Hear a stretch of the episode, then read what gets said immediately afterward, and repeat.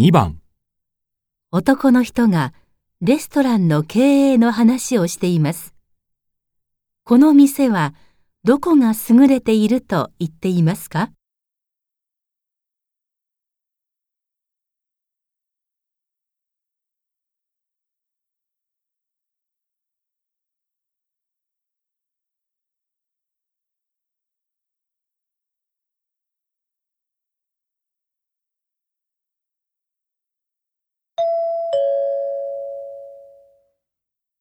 グラスワインが100円、サラダやスパゲッティなどのパスタが200円台からという超低価格のファミリーレストランが注目されています。どうしてこんなに値段を安くできるのか。一般に値段を下げれば料理の質が落ちたりサービスが低下したりするものです。しかしそういうわけでもない。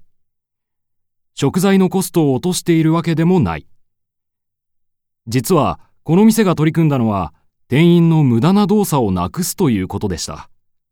これによって仕事の効率が上がり、人件費の削減につながって料理の値段を下げることができたのです。この店はどこが優れていると言っていますか？